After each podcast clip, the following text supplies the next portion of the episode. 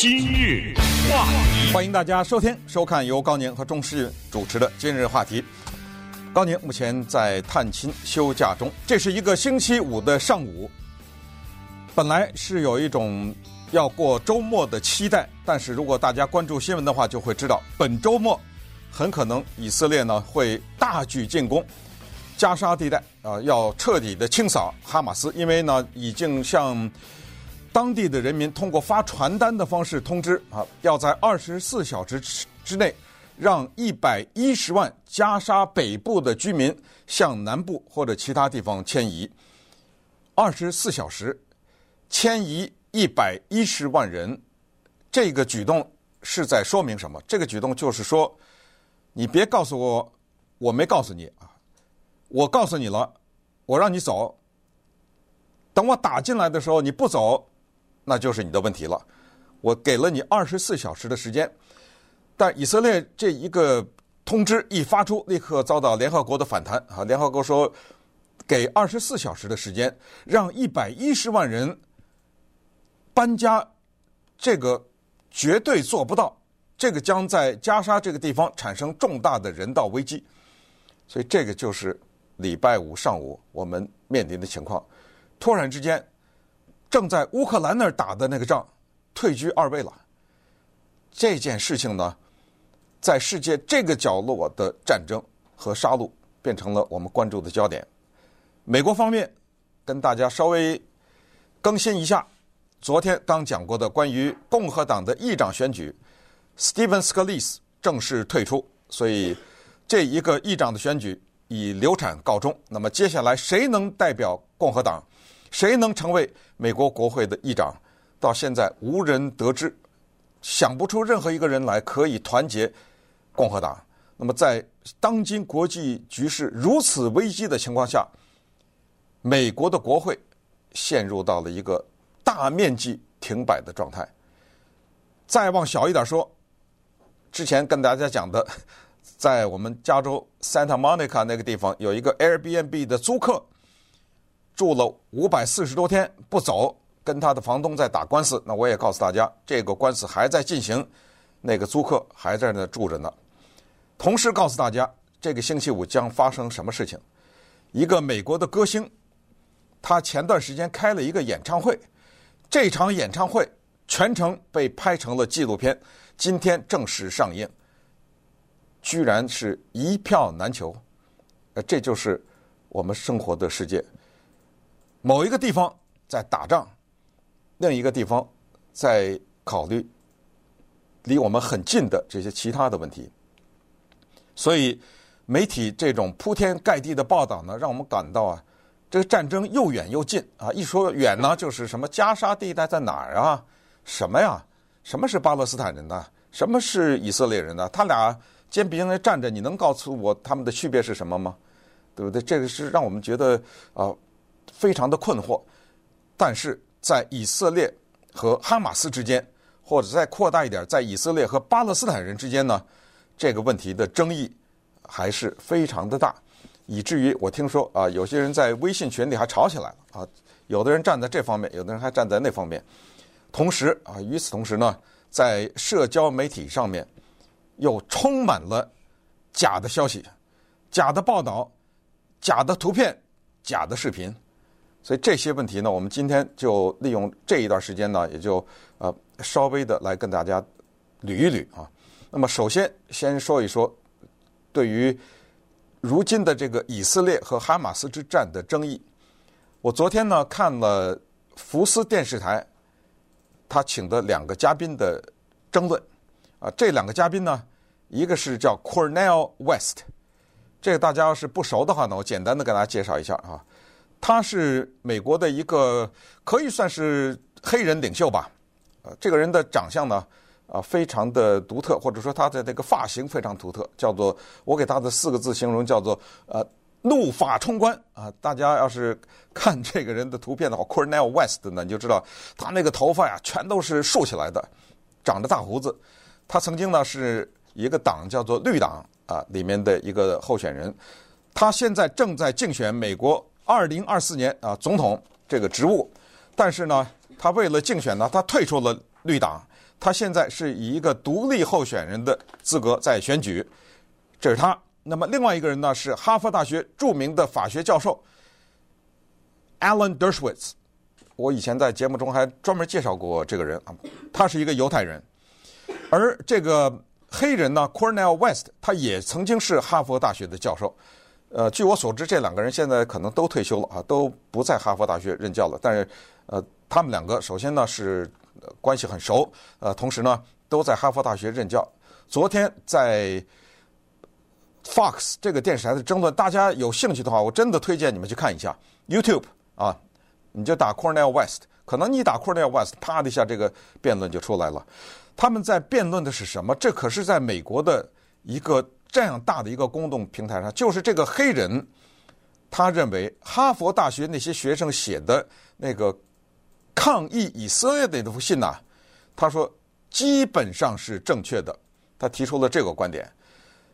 而犹太的教授 Alan Dershowitz 是据理力争啊，两个人到最后啊吵的是不可开交啊。我们这样啊，稍微听一。几秒钟啊，他们的争论你就可以听出来，他们这个争论些什么东西，然后在一度啊，他们争论激烈到了一个什么样的一个程度。I would want to tell the American people the truth. I would tell them what the context is, how we found ourselves in this situation. I would not jump for a military invasion and a genocidal attack on a, a genocidal attack on Gaza. No, no, you, it's you, not a genocidal Where are they supposed to go? When you're where killing are they supposed to terrorists. go? This is like Warsaw, 1943. Where do they go? Where do they go? Yes. Let me tell you where they go. Do they go to the UN? 嗯，呃，他们在吵什么呢？ 他们在吵这个事儿啊。这一位黑人的总统候选人呢，他是说，他是说，在这个问题上，他当然他也谴责哈马斯，但是呢。他认为以色列的叫所谓的战争的策略啊，就是也屠杀平民这个事情呢，他认为不对，而且他用的词呢是叫做 genocide。他说以色列对巴勒斯坦人采取的叫种族灭绝，他用了这个词，哇，这个 Alan Dershowitz 愤然的就拍案而起啊，就马上就打断他，什么？你敢用这样的词汇？以色列人是种族灭绝？然后这个时候呢，主持人是 Sean Kennedy 啊，也在这当中啊，也在指责这个呃黑人的后总统候选人啊，也是说这个叫做美国左派哈，这个美国左派走的太极端了。那么于是他就问他们，他们两个人共同问这个黑人说：难道哈马斯屠杀了这么多的儿童啊，跑到以色列的境内，这个你不谴责吗？你知道这位黑人领袖说什么？他是说。二零零四年八月，以色列军队屠杀了五百四十五名巴勒斯坦儿童。他说：“这个我怎么没看到你们抗议啊？这个我怎么没看到大面积的报道啊？这个我怎么没看？叭叭叭又在说。他说我不是说哈马斯是对的。他说我只是在说你们要全面的看这个事情，你们要看到历史的。”这是过去的原因，就是造成这个冲突的原因。而这个冲突的原因呢，以色列是罪责难逃。叭叭叭，他说了这个。那么，Alan Dershowitz 在这个就提到了一个，这个呢也是最近争论一直叫做道德对等的问题，就是你也杀我的儿童，我也杀你的儿童，这个是不是道德对等？那对于这个黑人来说，说这就是。他说为什么呢？他说，儿童就是儿童。啊，不管你是巴勒斯坦儿童还是以色列儿童，儿童就是儿童，都不应该杀，谁杀谁就是战犯，谁杀谁就是恐怖分子。但是 Alan Dershowitz 这位犹太裔的教授呢，他是这么说的：他说，我给你举个例子啊，他说，纳粹在他们的毒气室里面，他是有计划的、有安排的，把犹太的儿童活活的给毒死，然后盟军就是美国的军军队呢。去炸了 Dresden，这个是真的，呃，就是美军真的炸了德国的 Dresden，真的是炸死了很多的德国的平民。他说，在这个当中也有儿童。你告诉我这两个一样吗？一个是 collateral damage，这个叫附加性的，或者我们叫做取叫池鱼之殃；一个是蓄意的，这两个能道德上对等吗？哎，他们现在争论的是这个东西，而这个争论呢，此时此刻正是民间。进行的，那就是对于这个，呃，以巴或者说以哈呃之间的这个战略当中存在的一个争论，这个是一个无休无止的争论，而且呢，呃，这个争论呢，说实话很难谁说服谁。而且不要忘了，Cornel Cornel West，他同时也是一个组织的强有力的代言人，叫做“黑人的命也是命”。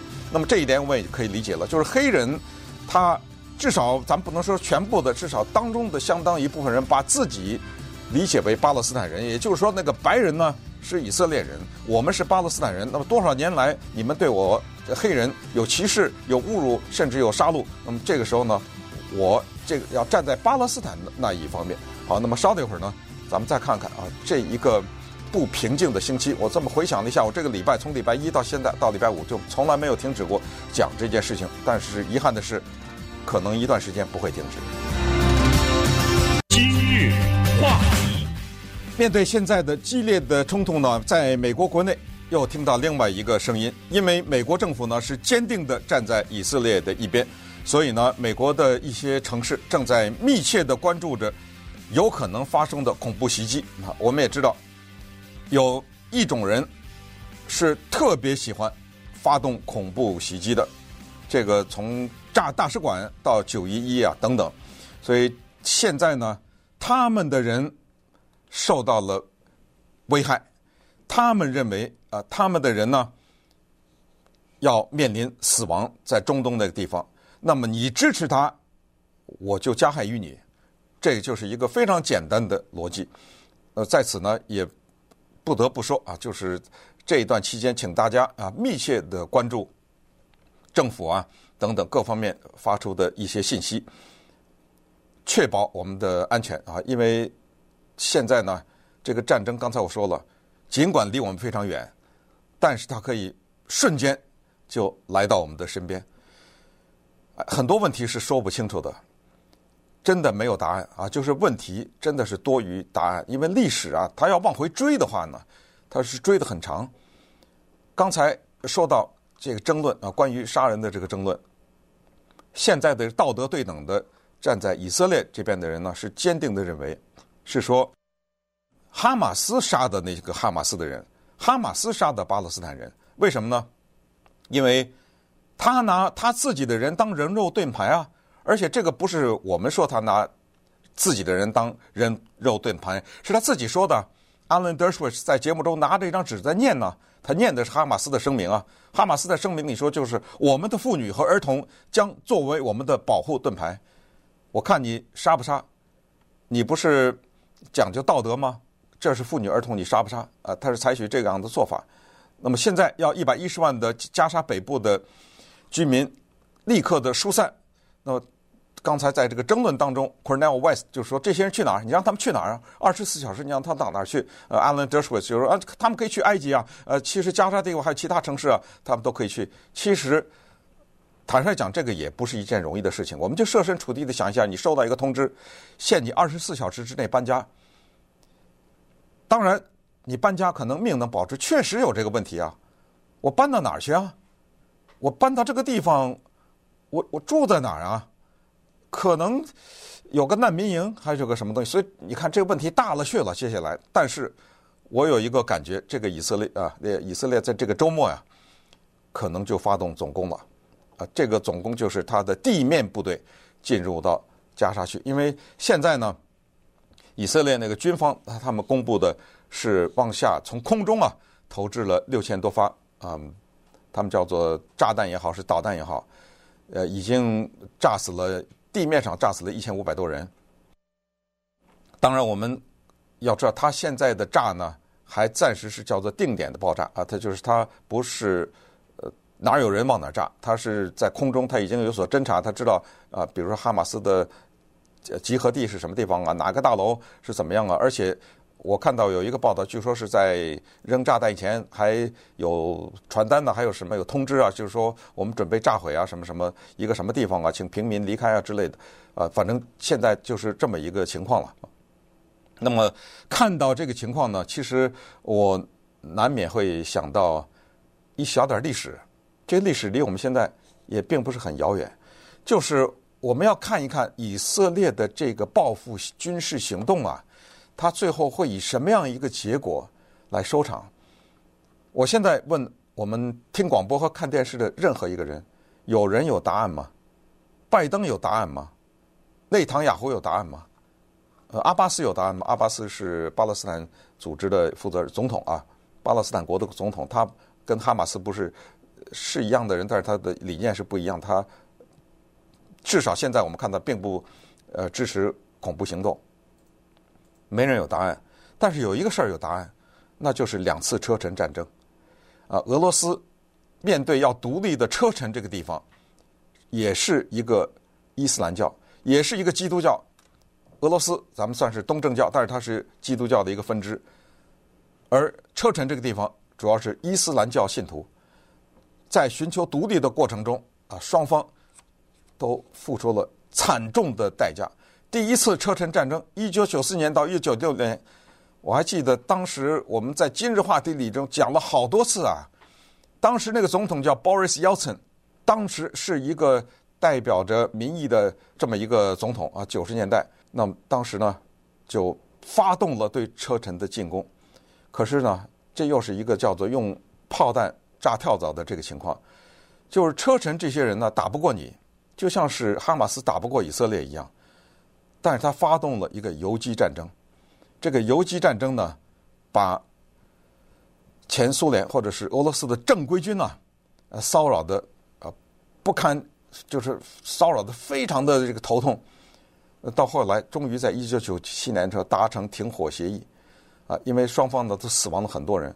俄罗斯这方面光是军人就是死亡了，他们的官方 数字是五千七百三十二个人，而车臣那边呢是死了差不多三万到十万人左右。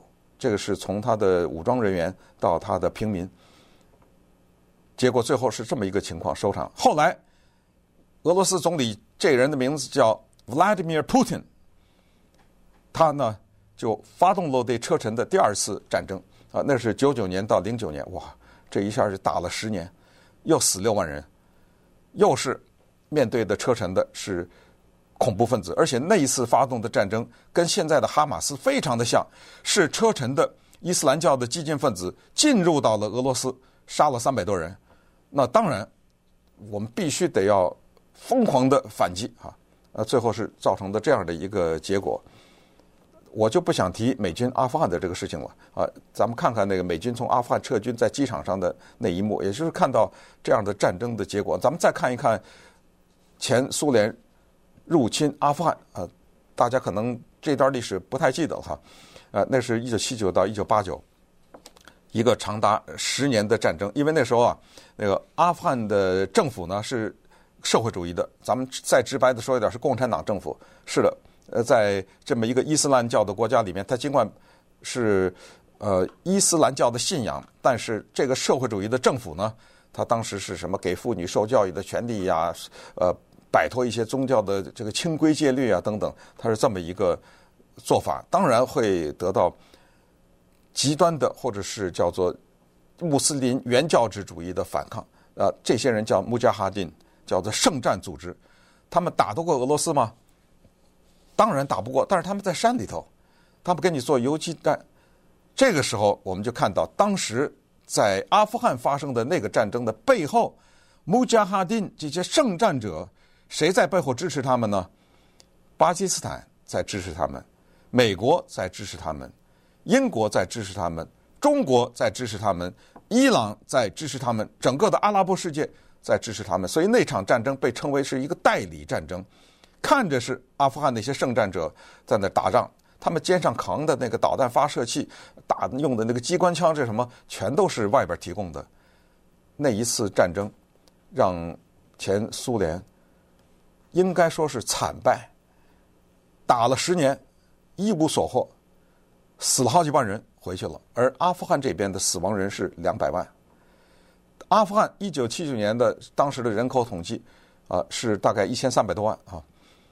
他们的人口在这场战争死亡了百分之十一点九，就是一场战争，让一个国家的人口减少了百分之十一点九。你想一想，这是这个战争打的是什么东西啊？这个战争谁打赢了？到最后，那打赢的那方赢的是什么呀？他们谁获利了？在这场战争当中？所以现在呢，没有办法呀。我们面对着恐怖袭击，假如以色列说我就算了，这也没可能。那这样吧，咱们回到谈判桌上重新谈判，这也没可能。因为什么呢？哦，我打了你，你就谈判了。这个信号是什么？这首先就是一个软弱呀。你被打了，你反而提出谈判，这就是打怕了呀。这还得了？我这没办法交代啊，对不对？这个仗是肯定要打的，只是我们现在不知道啊，这个仗的最终的结果会是打成什么样子。但是以色列人民啊，巴勒斯坦人民，我再次强调呢，肯定都不是想打仗的人，而这一点呢，就让想打仗的那一边，比如伊朗，我告 我告诉大家，伊朗。这个西方世界不会饶过他啊！尽管到现在为止还没有证据是他在背后呢促成了这一次哈马斯的恐怖袭击。如果你了解西方的做法的话，你就会知道，西方是在这方面是非常记仇的。呃，也就是说，不管是美国对伊拉克发生的战争，还是美国对阿富汗发生的发动的这些战争，就是对伊朗这个国家呀，尤其是他又在研发核武器等等，就是轻易的放过他。不太可能。那么这一次哈马斯的袭击，是不是给了西方对伊朗进行打击的一些准备？我们不知道。但是我告诉大家，你别看现在很多东西是在表面上进行，但是更多的没有在表面上，新闻没有报道的事情正在进行。你看布林肯在哪儿呢？现在美国的国务卿，对吧？他他他在穿梭于中东的这些国家之间，很多的事情。等它发生以后，我们才知道哦，原来早就有计划了。